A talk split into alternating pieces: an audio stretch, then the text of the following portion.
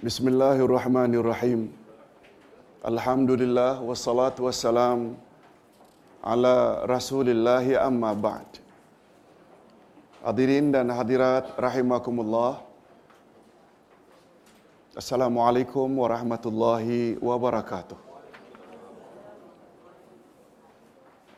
Alhamdulillah kita bersyukur dapat meneruskan lagi majlis ilmu kita dengan tafsir Al-Quranul Karim surah Ali Imran ayat 52 hingga 58 di bawah tajuk kisah Isa diangkat ke langit.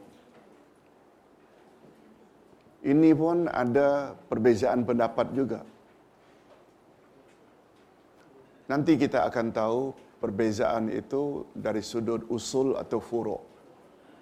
Baik, kita teruskan dengan sama-sama membaca. Mudah-mudahan kita mendapat keberkatan.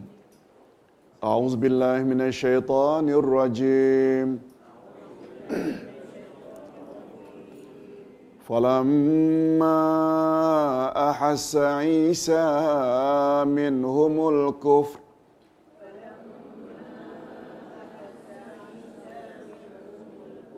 قال من أنصاري إلى الله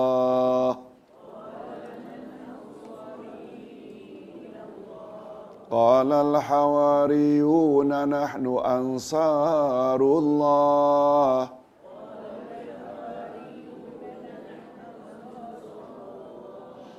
آمنا بالله واشهد بأننا مسلمون.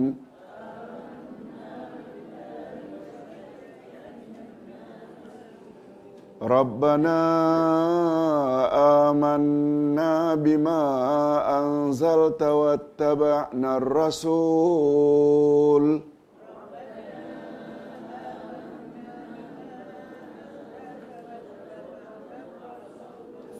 فاكتبنا مع الشاهدين ومكروا ومكر الله والله خير الماكرين. إذ قال الله يا عيسى إني متوفيك ورافعك إلي.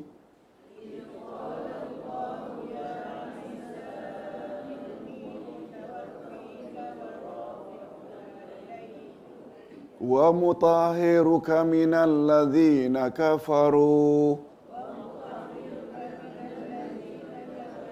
وجاعل الذين اتبعوك فوق الذين كفروا إلى يوم القيامة.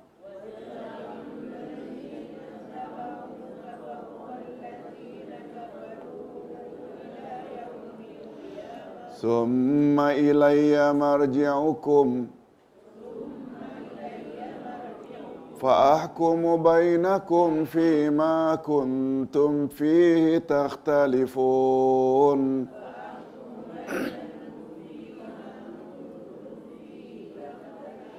فأما الذين كفروا فأعذبهم عذابا شديدا.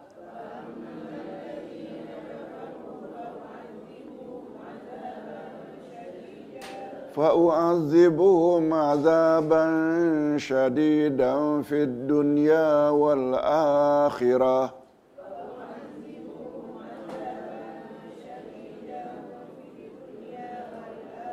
وما لهم من ناصرين.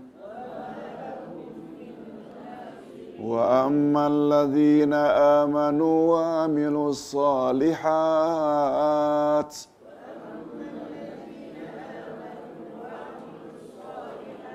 ويوفيهم أجورهم. والله لا يحب الظالمين.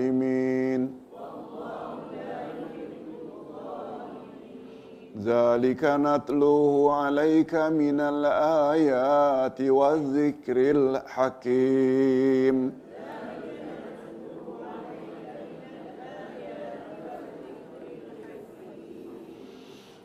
Demikianlah ayat 52 hingga 58 dari surat Ali Imran. Karena terjemahan ini akan diulang balik, izinkan Ustaz untuk terus kepada tafsiran ayat. Kalau pada ayat-ayat terdahulu telah diperkatakan tentang bisyarah.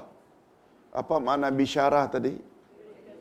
Berita gembira dari malaikat kepada Maryam yaitu tentang kelahiran Isa dan kemampuan Isa untuk berbicara sejak dalam buayan. Dan anugerah Allah kepadanya berupa kemampuan menulis hikmah dan kenabian serta diutus sebagai rasul untuk Bani Israel. Itu pelajaran silam. Maka pada ayat-ayat berikutnya Allah menceritakan pula tentang keadaan Isa bersama-sama kaumnya dan layanan buruk yang beliau hadapi dari kaumnya sehingga sampai ke peringkat ingin membunuhnya. Selanjutnya Allah memberi amaran keras kepada golongan yang ingkar bahawa mereka akan disiksa di dunia dan di akhirat. Itu sebagai persepsi atau mukaddimah. Coba dengar terjemahan dulu. Terjemah maknawiyah, maaf, terjemah harfiah. Tatkala Isa mengetahui keingkaran mereka Bani Israel, maka berkatalah dia, siapakah yang akan menjadi penolong-penolongku untuk menegakkan agama Allah? Para Hawariun, yakni sahabat-sahabat setia Nabi Isa menjawab, Kamilah penolong-penolong agama Allah. Kami beriman kepada Allah dan saksikanlah bahawa sesungguhnya kami adalah orang-orang yang berserah diri. Itu baru terjemah harfiah. Ibu-ibu dan bapa sekalian masih ingat terjemah Al-Quran terbagi berapa? Dua terjemah harfiah, satu lagi terjemah maknawiyah. Terjemah maknawiyah inilah yang dipanggil tafsir. Belajar terjemah harfiah boleh tak? Boleh untuk mengetahui kata demi kata, vocabulary. Tapi haram hukumnya terjemah harfiah bila diambil hukum daripadanya. Istimbat hukum melalui terjemah harfiah tak boleh sebab boleh bercanggah dengan kehendak Allah. Ustaz contoh kalau tak salah dua minggu yang lalu, Qul a'udzu birabbil falaq min syarri ma khalaq. Katakan hai Muhammad, aku berlindung kepada Tuhan yang empunya pagi daripada kejahatan makhluk. Itu terjemah harfiah. Dalam akidah kita ada tak makhluk yang tidak pernah buat jahat? Ada tak makhluk? Ustaz tak sebut.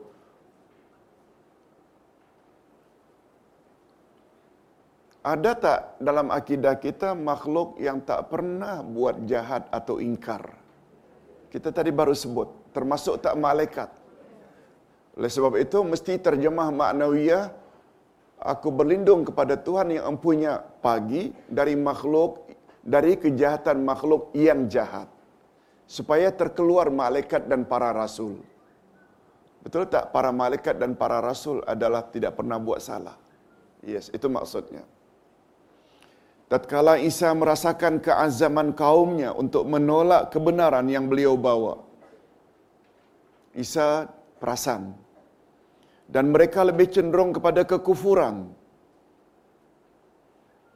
Malahan terdapat tanda-tanda yang mereka bermaksud untuk menyakitinya Maka ketika itu Isa bertanya kepada kaumnya, Man ansari ilallah? Siapa di antara kamu yang bersedia mengikuti aku dan menegakkan agama Allah? Lalu sahabat-sahabat Nabi yang setia, ini keistimewaan Nabi Isa. Sahabat-sahabat Nabi Isa dipanggil Hawariyun. Kalau singularnya Hawari, jamaknya Hawariyun sama tak dengan para sahabat? Itu untuk nabi namanya para sahabat untuk sahabat Isa dipanggil Hawariyun. Hawariyun iaitu sahabat Isa menjawab, kami akan menolong agama Allah. Yang dimaksudkan dengan penolong-penolong agama di sini, penolong-penolong Allah di sini, tidak semestinya dalam bentuk pertempuran atau peperangan atau berbunuh-bunuhan, tetapi juga termasuk tak sikap berpegang teguh dengan ajaran agama Allah dan melaksanakan serta berdakwah menyebarkan kebenarannya. Boleh tak digolongkan juga penolong-penolong agama Allah? Boleh tak? Lebih-lebih lagi kita hadirin dan hadirat. Sebenarnya ini tak perlu ditanya. Tapi ustaz tak bertanya juga. Betul tak semua kita memerlukan pertolongan Allah? Perlu tak? Semua kita perlu tak kepada pertolongan dan bantuan Allah? Kalau Allah tak tolong, kita tak boleh hidup. Betul tak oksigen Allah yang supply? Makan, minum, pakaian, tempat, betul tak semuanya milik Allah? Allah boleh tak tidak bagi pada kita? Kita boleh hidup selesa ni. Ada tak kaitan dengan pertolongan Allah? Lebih-lebih lagi pertolongan Allah dalam bentuk hidayah. Betul tak nikmat bila disenaraikan paling tinggi nikmatul iman? Betul tak? Dan iman Allah boleh tak bagi pada orang tertentu dan Allah tidak bagi pada orang tertentu. Rupanya pertolongan Allah itu kita hanya akan dapat secara pasti bila kita, bila kita tolong Allah. Tolong Allah dengan makna tolong agama Allah. Tolong ikuti ayat 7 dari surat Muhammad. In tansurullaha yansurkum wa yusabbit aqdamakum bila kamu tolong Allah Allah pasti tolong kamu. Dan Allah teguhkan pendirian kamu. Allah teguhkan pendirian kita Allah tolong kita dengan syarat apa terlebih dahulu mesti tolong Allah. Menghadirkan jangankan ustaz menyebarkan kebenaran mengajar kita yang join kelas ini juga termasuk tak ke dalam menolong agama Allah? Yes. Apalagi setelah kita tahu kita pula ajar bimbing anak cucu kita. Termasuk tak kita telah menolong agama Allah? Yes. Hadirin dan hadirat rahimakumullah setelah menyatakan kami penolong-penolong agama Allah lalu mereka mengikutinya dengan pengakuan kami beriman kepada Allah. Ini yang ustaz maksudkan. Bila disenaraikan semua nikmat, nikmat apakah yang paling atas? Nikmatul iman. Termasuk tak nikmat iman itu juga adalah rezeki? Bapak-bapak dan ibu-ibu masih ingat rezeki terbagi berapa? Dua rezeki dunia dan rezeki agama. Ada pasangan hidup suami isteri, ada rumah, ada kereta, ada anak, ada cucu, ada kebun, termasuk tak itu nikmat? Tapi nikmat apa namanya? Dunia. Dan nikmat agama pula apa dia tadi? Termasuk tak iman? Termasuk tak hidayah? Termasuk tak tawakal? termasuk tak sabar itu semua nikmat-nikmat agama. Bila kita compare antara dua nikmat ini, nikmat mana yang lebih tinggi? Nikmat agama. Betul tak Bilal telah dapat nikmat melebihi dari nikmat yang dimiliki oleh Abu Lahab? Abu Lahab ada tak nikmat dunia? Dia handsome, dia kaya, dia adalah orang yang terpandang ada status di kalangan kaum Quraisy. Lebih daripada itu, nikmat dunia juga. Yang dia itu uncle, orang yang paling mulia di sisi Allah. Uncle Rasulullah. Boleh tak itu nikmat dunia? Betul tak? Itu semua hancur gara-gara ketiadaan iman, nikmat agama. Betul tak Abu Lahab tidak ada nikmatul iman? Betul tak dari dunia lagi kita dah tahu bahawa Abu Lahab tempatnya neraka. Tolong ikuti. Saya selana ranzata Lahab. Tempat Abu Lahab adalah api yang bernyala-nyala. Gara-gara apa? Ketiadaan nikmatul iman, nikmat agama. Sedangkan Bilal pula tak punya apa-apa, tak punya rupa, tak punya harta, hitam legam berbangsa Arab tidak ada kaitan dengan Rasulullah dari sudut keturunan, tapi beliau ada tak nikmatul iman? Beliau tempatnya. Nabi pernah sebut dan pernah buat statement Bilal masuk neraka lebih dahulu dari aku. Bilal masuk Maaf, maaf Ustaz tersilap. Ustaz, Bilal masuk dahulu syurga daripada aku. Karena Nabi ada dengar tak suara langkah-langkah Bilal ketika Isra Mi'raj? Sekali lagi, Bilal dari sudut itu confirm masuk syurga. Betul tak? Dari sudut nikmat dunia, beliau tak dapat apa-apa. Tapi dapat tak nikmat iman? Yes. Cuma satu lagi yang perlu kita ingat. Kata Nabi, Allah bagi nikmat dunia pada orang yang Allah suka dan kepada orang yang Allah benci. Tapi nikmat agama Allah hanya bagi pada orang yang Allah suka sahaja. Itu sebabnya istilah para ulama atau para ustaz pada permulaan ceramah biasanya Bapak-bapak dan ibu-ibu, Alhamdulillah kita bersyukur karena Allah telah pilih kita untuk hadir dalam majlis ilmu ini. Boleh tak istilah Allah telah pilih? Boleh tak? Sebab Allah tidak bagi pada semua nikmat agama. Allah pilih, kata para ulama, boleh istilah itu. Sebab Allah tidak bagi nikmat agama kepada semua. Nikmat dunia Allah bagi pada semua. Betul tak untuk konteks Malaysia, kalau 10 terkaya di Malaysia, betul tak 8 yang teratas itu adalah non-Muslim? Betul tak? Itu menunjukkan bahawa nikmat agama boleh dimiliki oleh semua. Tapi nikmat nikmat dunia Allah boleh bagi pada semua. Allahu Akbar. Allah fikiran Ustaz ni tahu tak? Dah sampai di Podexon. Dari sini langsung ke Podexon. Anwar Ibrahim kawan Ustaz. Dia yang bawa Ustaz ke sini. Minta dari Arab Saudi, tolong kami.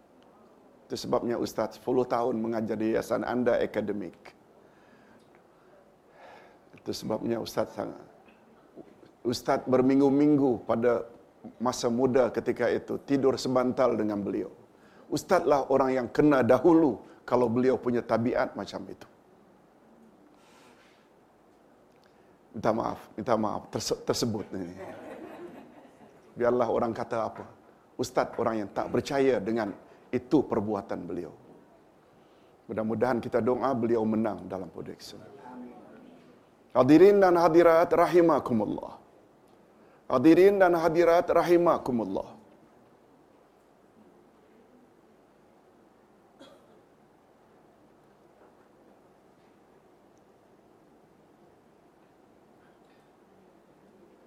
Yang mana lagi?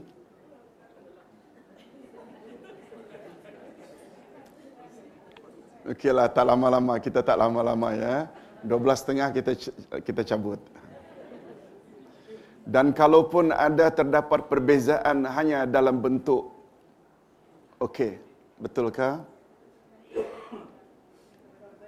Adapun ungkapan saudaranya, maaf, adapun ungkapan sesudahnya, saksikanlah sesungguhnya kami adalah orang-orang yang berserah diri muslimin lihat. Penghujung ayat itu ini pula menunjukkan bahawa Islam adalah agama semua nabi-nabi. Hadirin dan hadirat penghujung ayat di atas tolong ikuti washhad bi anna muslimun. Bersaksikanlah olehmu wahai Isa kami adalah orang Islam. Ini menunjukkan bahawa Islam agama umat Muhammad sajakah atau semua agama dari langit namanya Islam? Semua agama dari langit. Yang prinsipnya ada dua. Kita dah belajar. Pertama akidah, yang kedua syariat. Akidah itu dalaman, rukun iman. syariat itu rukun Islam. Salat, puasa, zakat, haji. Hanya saja sedikit perbezaan. Syariat dengan akidah sama atau beza?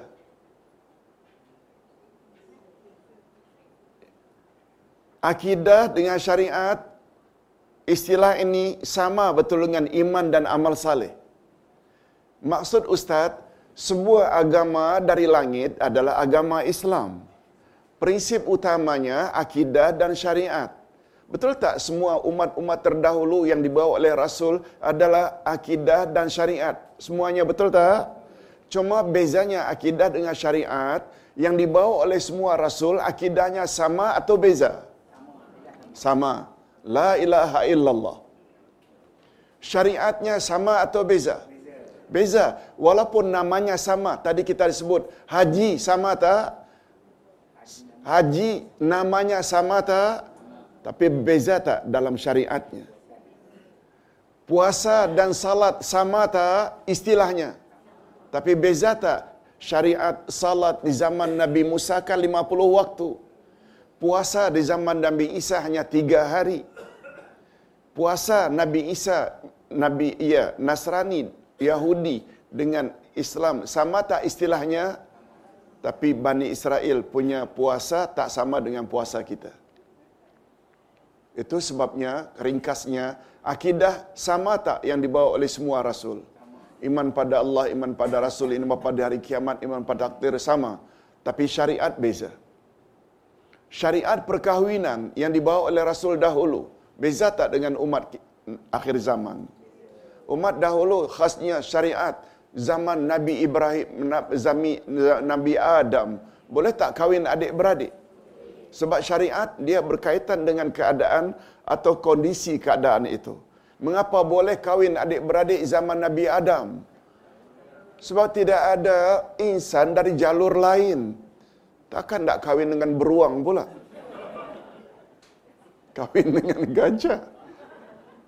Hari ini, karena manusia dah ramai, jangankan boleh kahwin dengan sesama insan, jika ada peraturan tak? Tak boleh kahwin adik-beradik. Tak boleh kahwin, bukan saja tak boleh kahwin memadukan wanita dengan adik-beradik, zaman Nabi Muhammad ada tambahan pula. Tak boleh dimadukan seorang wanita dengan antinya. Anti pun tak boleh. Sebab dia boleh tak membawa kepada perpecahan silaturrahim. Sebab akan jadi macam-macam. Itu syariat. Sekali lagi, akidah satu tapi syariat berbeza-beza. Di sinilah letaknya mengapa kita dalam bab syariat mesti ikut nabi lain ke atau Nabi Muhammad. Itu sebabnya asyhadu alla ilaha illallah tak cukup bila kita tidak isytihar wa asyhadu anna Muhammad Rasulullah sebab kita mesti syariat ikut syariat Nabi Muhammad. Okey, kita teruskan. Hawariyun mengatakan kami muslimun bermakna mereka muslim. Segala yang mengikut ajaran para rasul adalah muslim. Lalu mereka berdoa, Ya Tuhan kami, kami telah beriman kepada apa yang telah engkau turunkan dan kami mengikuti Rasulmu. Karena itu masukkanlah kami ke dalam golongan yang menjadi saksi tentang keesaan Allah. Setelah Hawariyun membuat pengakuan kepada Rasul mereka, Nabi Isa, maka selanjutnya dengan tadarruk, dengan mengikhlaskan pengakuan kepada Allah, Ya Tuhan kami, kami beriman kepada apa yang telah engkau turunkan dan kami telah ikuti Rasul. Karena itu masukkanlah kami ke dalam golongan orang-orang yang menjadi saksi. Dalam doa Hawariyun menyebut wattaba'na rasul. Dan kami telah ikuti Rasul sesudah menyebut amanna kami beriman ini menunjukkan bahawa iman mereka sungguh mantap sehingga sampai ke peringkat yakin yang seterusnya mendorong diri mereka mengamalkan apa yang mereka imani. Karena itu, karena ilmu yakni iman yang betul sahih adalah ilmu yang dapat mendorong kepada amalan bukan sebaliknya hadirin dan hadirat ustaz jelas secara ringkas saja. Amanna wa taba'na rasul pertama hawariyun siapa hawariyun sahabat-sahabat nabi Isa. Ada tak declare yang mereka beriman pada Allah? Setelah menyatakan iman iman ada kaitan tak dengan ilmu? Ustaz pernah sebut iman takkan sempurna bila tidak memiliki tiga jenis ilmu. Iman seseorang tidak akan sempurna. Kita tadi setuju tak bahawa iman adalah nikmat yang paling tinggi. Iman pula tak akan sempurna bila tidak ada tiga knowledge. Knowledge tentang Allah, knowledge tentang Rasul dan knowledge tentang selok-belok agama. Ini yang kita sebut dengan tolong ikuti ma'rifatullah. Ma'rifatun nabi. Ma'rifatud dinil islami. Setelah menyatakan iman ni yang didorong oleh tiga ilmu tadi, iman pada Allah, iman maaf, kenal Allah, kenal Rasul dan selok belok agama, baru diikuti dengan wattaba'na Rasul, kami ikut Rasul.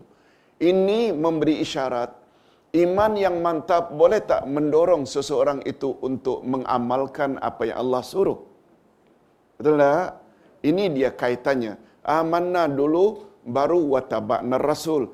Tadi dalam sesi yang pertama kita ada sebut rahasia. Mengapa barak dulu baru wala? Masih ingat? Mengapa barak dulu baru wala?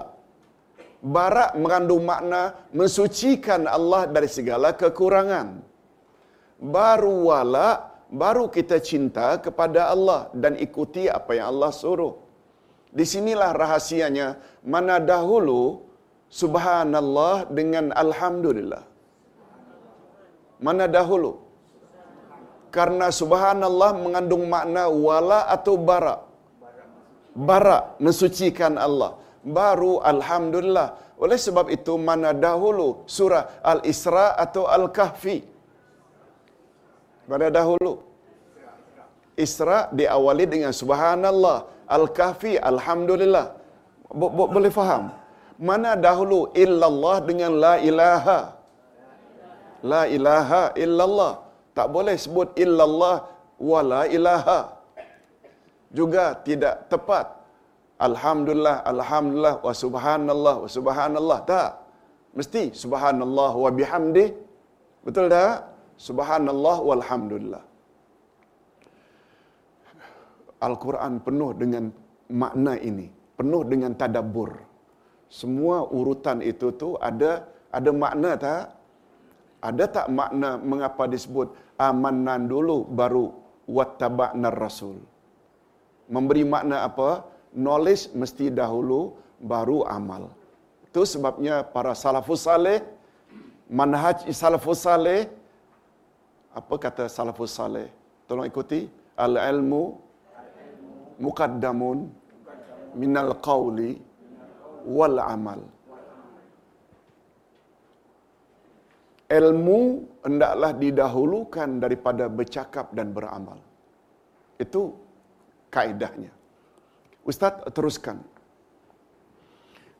Karena ilmu atau iman yang betul atau sahih adalah ilmu yang dapat mendorong seseorang kepada amalan bukan sebaliknya. Seterusnya, Hawariyun memohon agar mereka dimasukkan ke dalam golongan yang menyaksikan keadaan keadaan Rasul bersama-sama kaumnya. Berikutnya apa kata Allah? Orang-orang kafir itu membuat tipu daya dan Allah membalas tipu daya mereka itu. Dan Allah sebaik-baik pembalas tipu daya. Orang-orang kafir dari kalangan Bani Israel membuat rencana jahat jahat terhadap Nabi Isa. Isa bin Maryam yaitu ingin menculik dan membunuhnya. Mereka mempengaruhi raja kafir pada zaman tersebut dengan dakwaan kononnya Isa anak zina dan menyesatkan masyarakat serta menghasut rakyat agar jangan setia dan patuh kepada raja. Dia juga telah memutuskan hubungan antara ayah dengan anaknya dan sebaliknya. Raja sangat murka mendengar berita tersebut lalu memerintah orang-orang tertentu untuk menangkap dan membunuhnya. Hadirin dan hadirat, setuju tak kalau Ustaz katakan fitnah memang telah wujud sejak zaman dahulu? Supaya orang itu diambil tindakan oleh pihak pemerintah, betul tak fitnah sangat berperanan untuk sampai kepada hasrat hasad seseorang. Usaha orang yang memusuhi Isa ini datang dari golongan mana? Jawabnya Yahudi. Hadirin dan hadirat walaupun Yahudi dan Nasrani, betul tak pada asalnya dari kelompok yang sama? Kelompok yang sama ini maknanya dari Bani Israel. Yahudi bernabikan Musa, betul tak Musa Bani Israel? Masih ingat tak para jemaah Israel itu muncul dari nama siapa? Nama siapa? Yakub. Yakub nama lainnya adalah Israel. Bani Israel adalah anak cucu Yakub. Anak Yakub yang menjadi rasul adalah Yusuf. Betul tak Yusuf salah seorang anak Yakub? Pergi ke Mesir. Yusuf akhirnya betul tak jadi rasul? 400 rasul 400 tahun setelah maaf maksud Ustaz Yusuf 400 tahun setelah Yusuf muncul Musa. Betul tak? Musa juga lahir di Mesir. Kan Allah suruh supaya baby yang bernama Musa ini dihanyutkan di sungai Nil. Betul tak? Akhirnya terdampar di belakang istana Firaun. Firaun betul tak bermimpi supaya bunuh Bani Israel. Sebab, setelah dia bermimpi, kononnya bola api yang besar datang dari Palestin, lalu jatuh di Mesir, semuanya membakar rumah-rumah. Kecuali rumah-rumah orang-orang Bani Israel. Lalu ketika ditanya kepada penasihat-penasihat Firaun, penasihat Firaun kata Bani Israel berbahaya bagi kita. Ini memberi isyarat kerajaan tuanku tergugat. Yang menggugatnya adalah Bani Israel. Hadirin dan hadirat, penduduk Mesir ketika itu terdiri daripada orang apa? Orang tempatan dan pendatang asalnya. Yang pendatang ni siapa? Bani Israel yang diawali oleh siapa tadi? Nabi Yusuf kan dibuang oleh abang-abangnya, lalu dipungut oleh kafilah dagang yang lalu, lalu dijual di Mesir. Yang membelikannya kan seorang menteri yang istrinya bernama Zulaikha. Kan terjadi akhirnya fitnah. Betul tak? Okey. 400 tahun setelah Yusuf muncul siapa? Musa. Boleh tak dikatakan Yusuf adalah Bani Israel? Sebab dia anak Yakub. Kemudian Bani Israel berkembang-berkembang, akhirnya 400 tahun kemudian lahirlah Musa. Musa Bani Israel tak? Nah, dengan mimpinya Fir'aun, kata penasihatnya, kita mesti bunuh semua orang Bani Israel kecuali yang perempuannya. Akhirnya mana-mana Bani Israel yang melahirkan anak-anak laki-laki semuanya dibunuh. Tapi Allah Subhanahu wa taala selamatkan tak Musa? Iaitu dengan hanyutkan dia di dalam kota di sungai apa tadi? Terdampar di belakang istana Firaun. Akhirnya Firaun yang tak punya anak dayang-dayangnya pungut baby bawa ke istana Mula-mula Firaun akan bunuh, akhirnya selamat tak? Allah Subhanahu wa taala suruh Firaun bunuh. Tetapi kata istrinya yang beriman Asia binti Mazahim Allah bang kita kan tak punya anak. Apa salahnya kita jadikan dia anak angkat? Tak. Dia ini ada ciri-ciri. Betul tak? Kita dapat bezakan di Malaysia baby itu China India Melayu daripada rupanya. Firaun kenal ini anak Bani Israel. Tetapi Allah Subhanahu taala ada kaitan ni wa makaru wa makar Allah disuruh dayang ambil bara api bukan emas bara api. Sodorkan di dekat dengan baby ini nak tengok dia berakalkan atau tidak berakal. Begitu didekatkan langsung dia ambil antara emas dengan korma. Buk, maaf bara api dengan korma. Bukan emas dengan korma bukan. Bara api dengan korma. Lalu baby yang bernama Musa ni ambil bara api telan. Di sini rahasianya dan kisahnya mengapa dia tidak fasih. Dan beginilah rahasianya mengapa Musa ketika jadi rasul perlu dibantu oleh Harun. Boleh faham? Karena apa?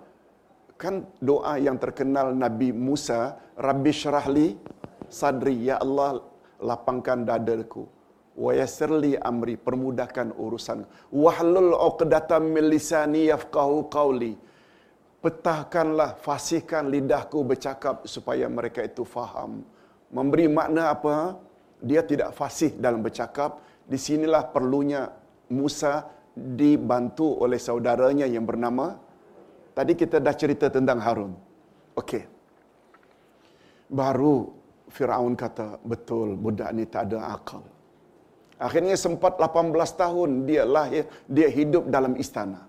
Betul tak? Padahal orang inilah yang akhirnya membuat dia mati tenggelam. Betul tak? Ceritanya panjang, ceritanya panjang. Cuma ustaz tidak sebut di sini apa dia.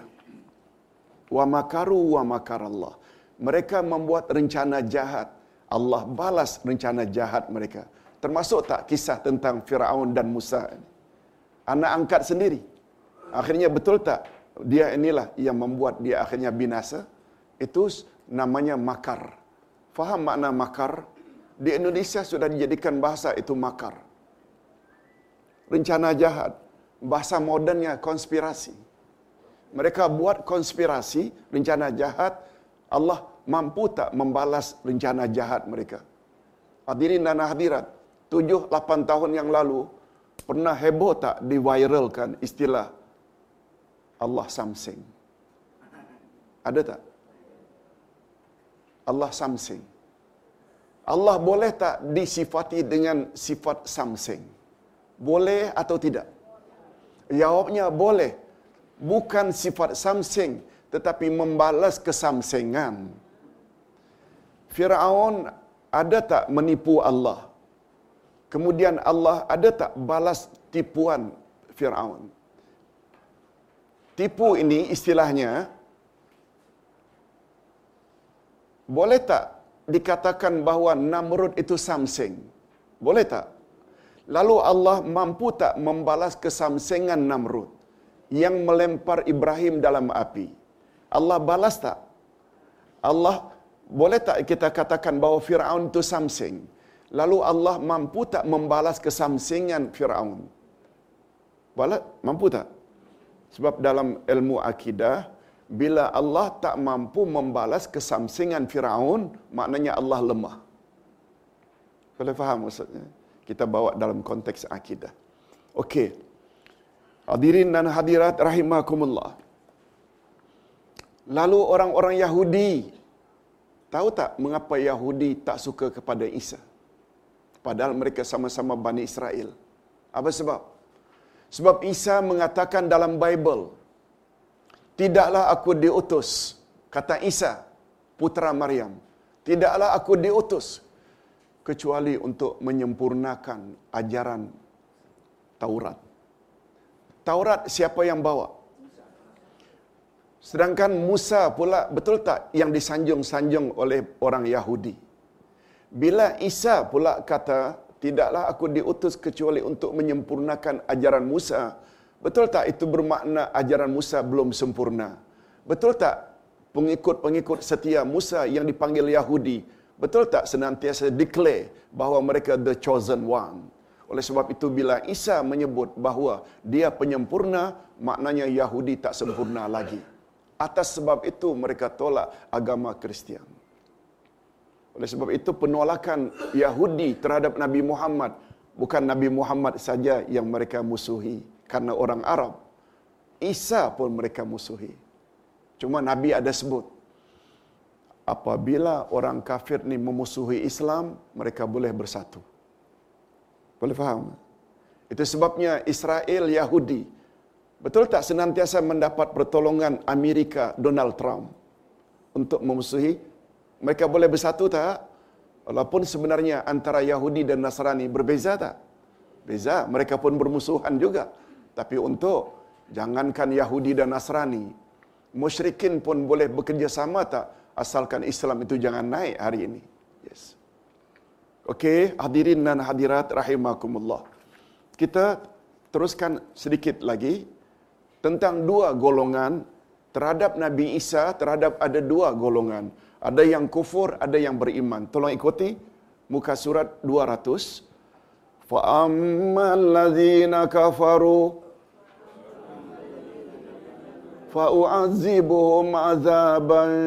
syadida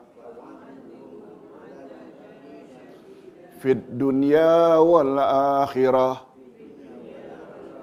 wa ma lahum min nasirin Adapun orang-orang kafir, maka aku siksa mereka dengan siksa yang sangat keras di dunia dan di akhirat dan mereka tidak memperoleh penolong. Ini tentang golongan yang menerima atau menolak Nabi Musa, Nabi Isa menolak. Orang-orang kafir terhadap Isa dan mendustakan yaitu Yahudi bagi mereka siksaan di dunia karena dosa-dosa mereka seperti dibunuh, ditawan, dan dipandang rendah oleh masyarakat dunia karena kekejaman mereka. Betul tak Yahudi hari ini hatta jangankan bukan Yahudi, hatta orang Yahudi pun tak setuju dengan apa yang Israel buat hari ini. Yes. Adapun golongan-golongan yang beriman pada Nabi Isa, tolong ikuti ayat yang terakhir. Wa ammal ladzina amanu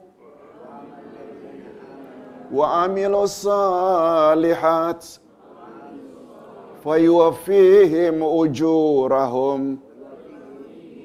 والله لا يحب الظالمين Adapun orang yang beriman dan mengerjakan amal-amal yang saleh, maka Allah akan menyempurnakan pahala amalan-amalan mereka dan Allah tidak menyukai orang-orang yang zalim. Adapun orang-orang yang beriman pada Isa alaihi salam dan mereka membenarkan kerasulannya serta pengikut-pengikut ajarannya, maka Allah akan menganugerahkan kepada mereka ganjaran yang sempurna. Kemudian Allah menegaskan lagi pada akhir ayat di atas tentang balasan azab kepada orang-orang kafir bahawa dia tidak menyukai orang-orang yang zalim. Maksudnya mereka kelak akan disiksa setimpal dengan kezaliman yang telah dilakukan oleh mereka. Nah, ayat yang terakhir. Dzalika natluhu 'alaika minal ayat. Wa dzikril hakim. Demikianlah kisah Isa. Kami membacakannya kepada kamu sebagaimana kami daripada kitab-kitab kerasul sebagai daripada bukti-bukti kerasulannya dan membacakan Al-Quran yang penuh hikmah. Maksudnya berita tentang Isa ini kami kisahkan kepadamu wahai Muhammad sebagai bukti kebenaran kenabianmu. Dan Al-Quran telah menjelaskan dengan sejelas-jelasnya dengan panduan bagi sebagai panduan bagi orang-orang yang beriman. Nah, ini soalan terakhir Ustaz. Kalau boleh jawab, baru boleh berhenti. Kalau tak, tak boleh jawab. Minggu lalu Ustaz ada sebut Al-Ghuyub Perkara-perkara gaib ada berapa? Ada berapa perkara gaib Dua betul, itu ghaib hakiki dan ghaib idafi. Yang Ustaz pernah sebut ini yang terbaru, ghaib terbagi tiga. Tolong ikuti al-ghuyubul madiyah. Perkara-perkara ghaib zaman silam yang Nabi beritahu pada Nabi. Al-ghuyubul hadir. Ghaib yang sekarang ini iaitu Nabi merahasiakan beberapa orang yang munafik tidak diberitahu kepada yang lain. Tapi Nabi tahu tak? Dan Nabi tahu beritahu pada satu orang saja Huzaifah bin Yaman. Dan yang terakhir al-ghuyubul mustaqbalah al-ghuyubul mustaqbalah ghaib-ghaib tentang perkara kisah Nabi Isa lengkap tentang Allah naikkan dia ke langit termasuk al-ghuyubul.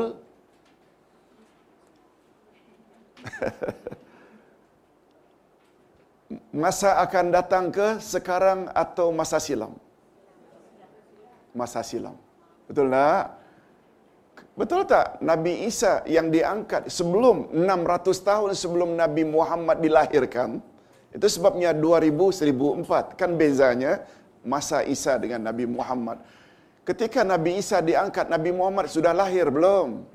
Itu sebabnya dia dikategorikan dalam al-ghuyubul madiyah. Perkara-perkara gaib masa silam. Ustaz kira untuk hari ini cukup sampai di sini dulu. Mudah-mudahan ada juga lah manfaatnya. Assalamualaikum warahmatullahi wabarakatuh.